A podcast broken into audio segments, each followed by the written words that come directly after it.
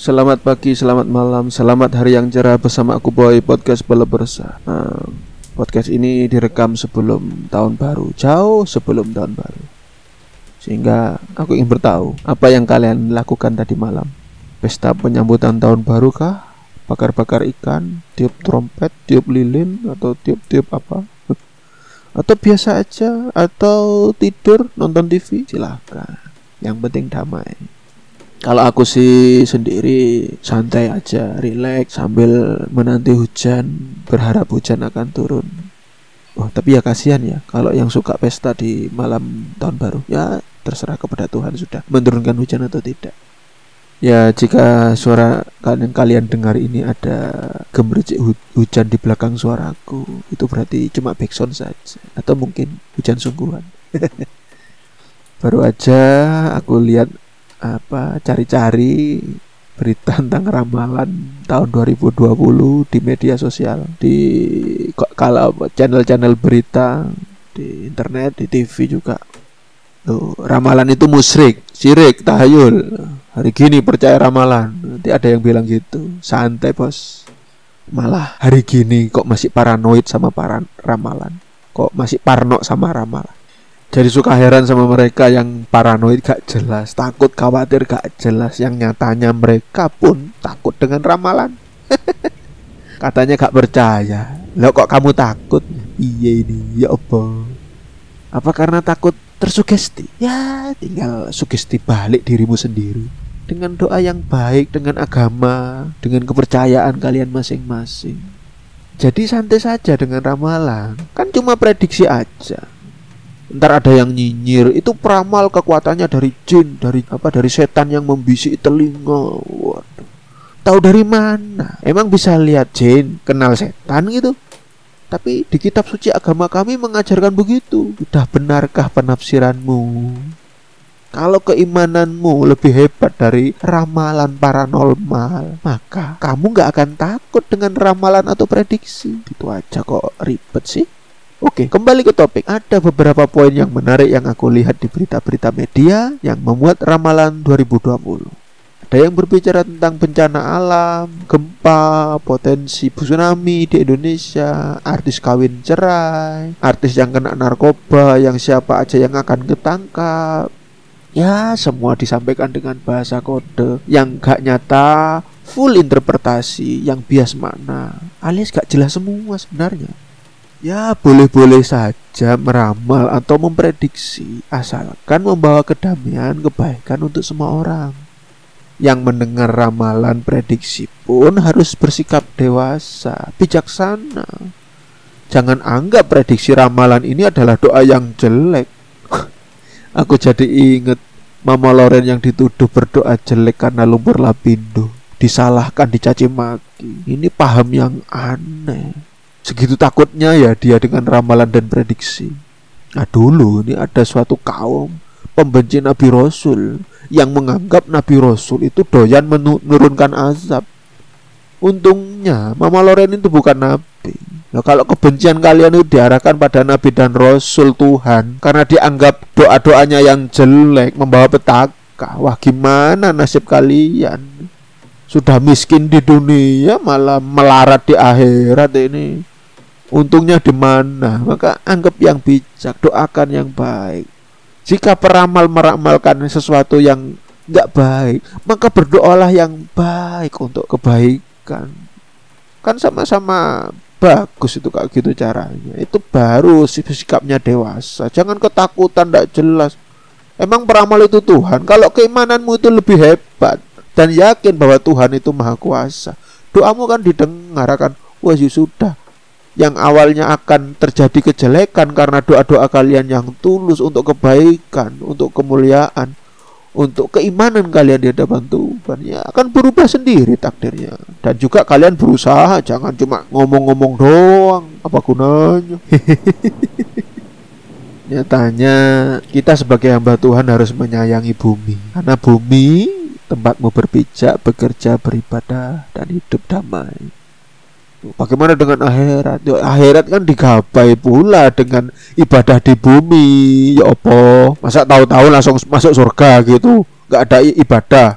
nggak ada sedekah ayo bagi yang umat Kristiani tembok ratapan ada di mana ya ada di bumi yang muslim teman-teman muslim Mekah Madinah Masjidil Aqsa ada di mana ya ada di bumi ya yang Hindu Dewa Krishna bikin kerajaan apa dua raka itu di mana ya di bumi teman-teman Buddhis Konghucu Siddhartha Gautama Buddha Agung uh, itu dan Konghucu Lauzi itu turun di mana ya di bumi Nah, sayangi bumi ini, rawat bumi ini seperti para nabi, para rasul, orang-orang saleh, orang alim terdahulu.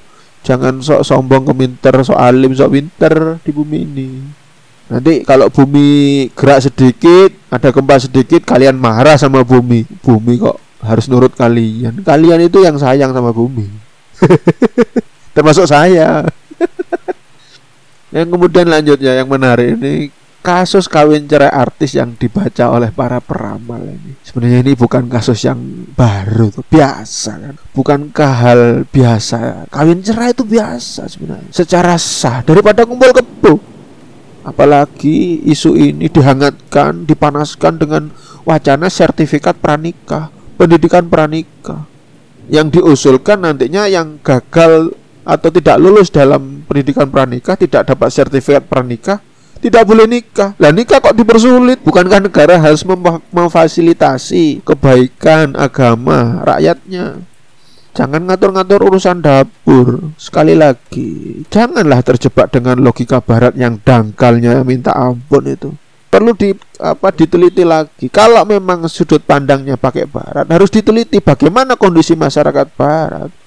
Karena paradigma pacaran itu telah berubah secara global di dunia pacaran itu yang awalnya dulu cuma taksir-taksiran memandang dari jauh pegangan tangan pun takut kemudian setelah taksir-taksiran itu baru ada acara ramalan ini tujuannya menikah baru kemudian ke pegang apa pegang, pegang tangan sekarang malah living together hidup bersama tanpa ada ikatan pernikahan. Lu itu kumpul kebo, lu beda. Kumpul kebo dengan living together itu nyatanya konsepnya beda.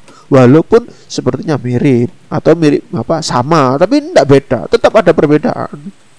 Kalau kumpul kebo di Nusantara di Indonesia ini adalah suatu perbuatan antara laki-laki dan perempuan uh, antara dua sejoli yang tinggal bersama tanpa ada ikatan pernikahan agama dan bahkan negara.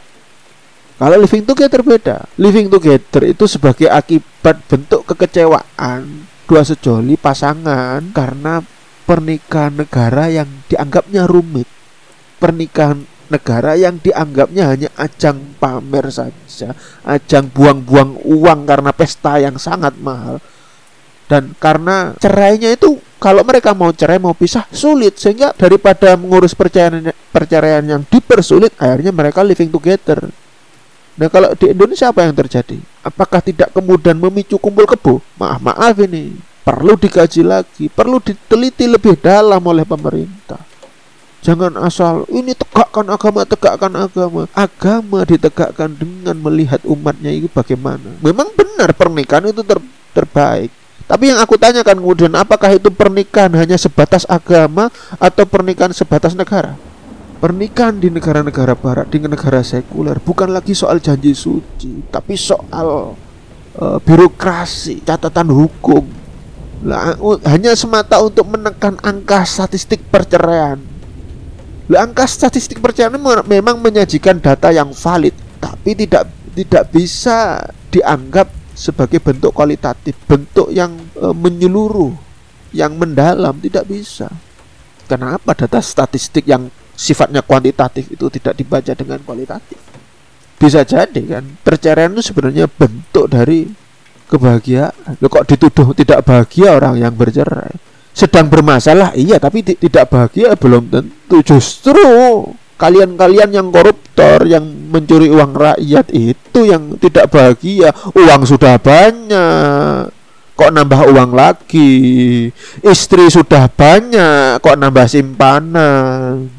Piye piye? Ahlak anda yang harus diatur. Jangan ngatur-ngatur ahlak kami Ahlak kami para rakyat serahkan saja kepada para romo, pendeta, para kiai, pedando, para suhu. Serahkan saja pada itu. Fasilitasi pemuka-pemuka agama yang yang hebat-hebat itu. Jangan fasilitasi pemuka agama yang bukan pemuka agama. Jangan fasilitasi yang tukang ceramah gak jelas itu yang menyesatkan, yang radikal, yang akhirnya jadi teroris. Datang ke pelosok-pelosok, masih banyak pemuka-pemuka agama yang hebat, yang benar-benar tulus mengatur umat ini, yang sedih karena yang prihatin dengan umat ini. Jangan gitulah, yang cerdas. Semoga para menteri, para aparatur negara diberi kesehatan, akal, pikiran, jiwa raga agar bijaksana, dan mendamaikan negeri ini. Nah, di negara-negara barat itu kenapa sih sebenarnya? Di negara-negara agama, eh yang non agama, negara-negara yang sekuler itu gagal paham memahami soal nikah. Yang hanya dianggapnya pernikahan adalah pelegalan dari perzinahan atas nama agama, atas nama negara. Ini logika yang dungu tingkat dewa, Bos. Dalam filsafat timur, pemahaman agama-agama di timur, pernikahan itu sakral loh. Ya kan? Sakral. Siapa yang jadikan patokan dalam pernikahan? Pasti orang-orang suci, tidak ada. Tidak ada.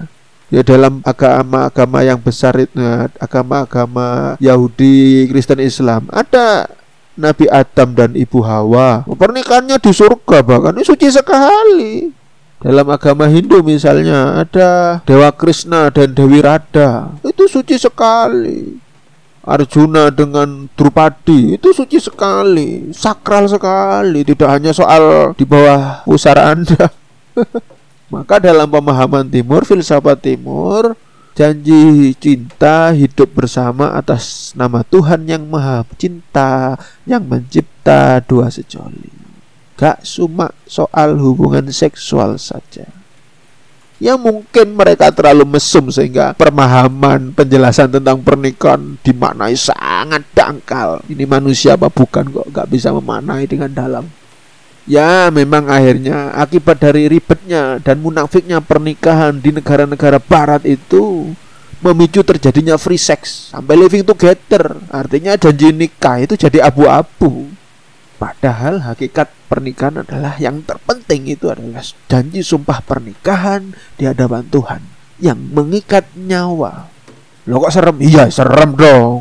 Harus. Apakah kamu-kamu yang sudah menikah sah secara agama dan negara Akan jadi bercerai Atau batal nikahmu jika buku nikah kalian hilang atau musnah? Terus tahu-tahu Wah kita sudah bercerai yang. Wah istriku kita sudah bercerai. Kenapa? Karena buku nikah kita hilang terbakar Ya, kalau paham Anda seperti ini ya Anda adalah bangkai manusia tanpa nyawa yang hidup. Apa bedanya dengan hewan? Hewan saja ada yang setia. Setauku ya, hewan yang paling setia di dunia ini buaya. Iya, buaya itu dianggap paling setia karena diteliti ternyata kalau pasangan buaya itu satu mati, dia akan jomblo selamanya. Dia akan single selamanya, nggak akan cari pasangan baru. Ironisnya, buaya selalu menjadi anekdot-anekdot uh, playboy dengan istilah buaya darat. Ironis ya. Ya sudahlah, banyak yang akan terjadi di masa mendatang. Bagaimana engkau menyikapi tahun nanti ini? Bagiku pribadi, tahun baru tak lebih dari putaran waktu yang menggulirkan dimensi-dimensi. Sesaat lalu, kemarin, dahulu hanyalah setumpuk sejarah yang membangun masa kini. Maka masa depan yang cerah hanya bisa digapai dengan usaha penuh di masa kini. Maka berusahalah dalam doa dan usaha yang nyata. Sekian, jika kalian suka podcast ini, silahkan follow, subscribe, komen, share, dan bagikan ke semuanya.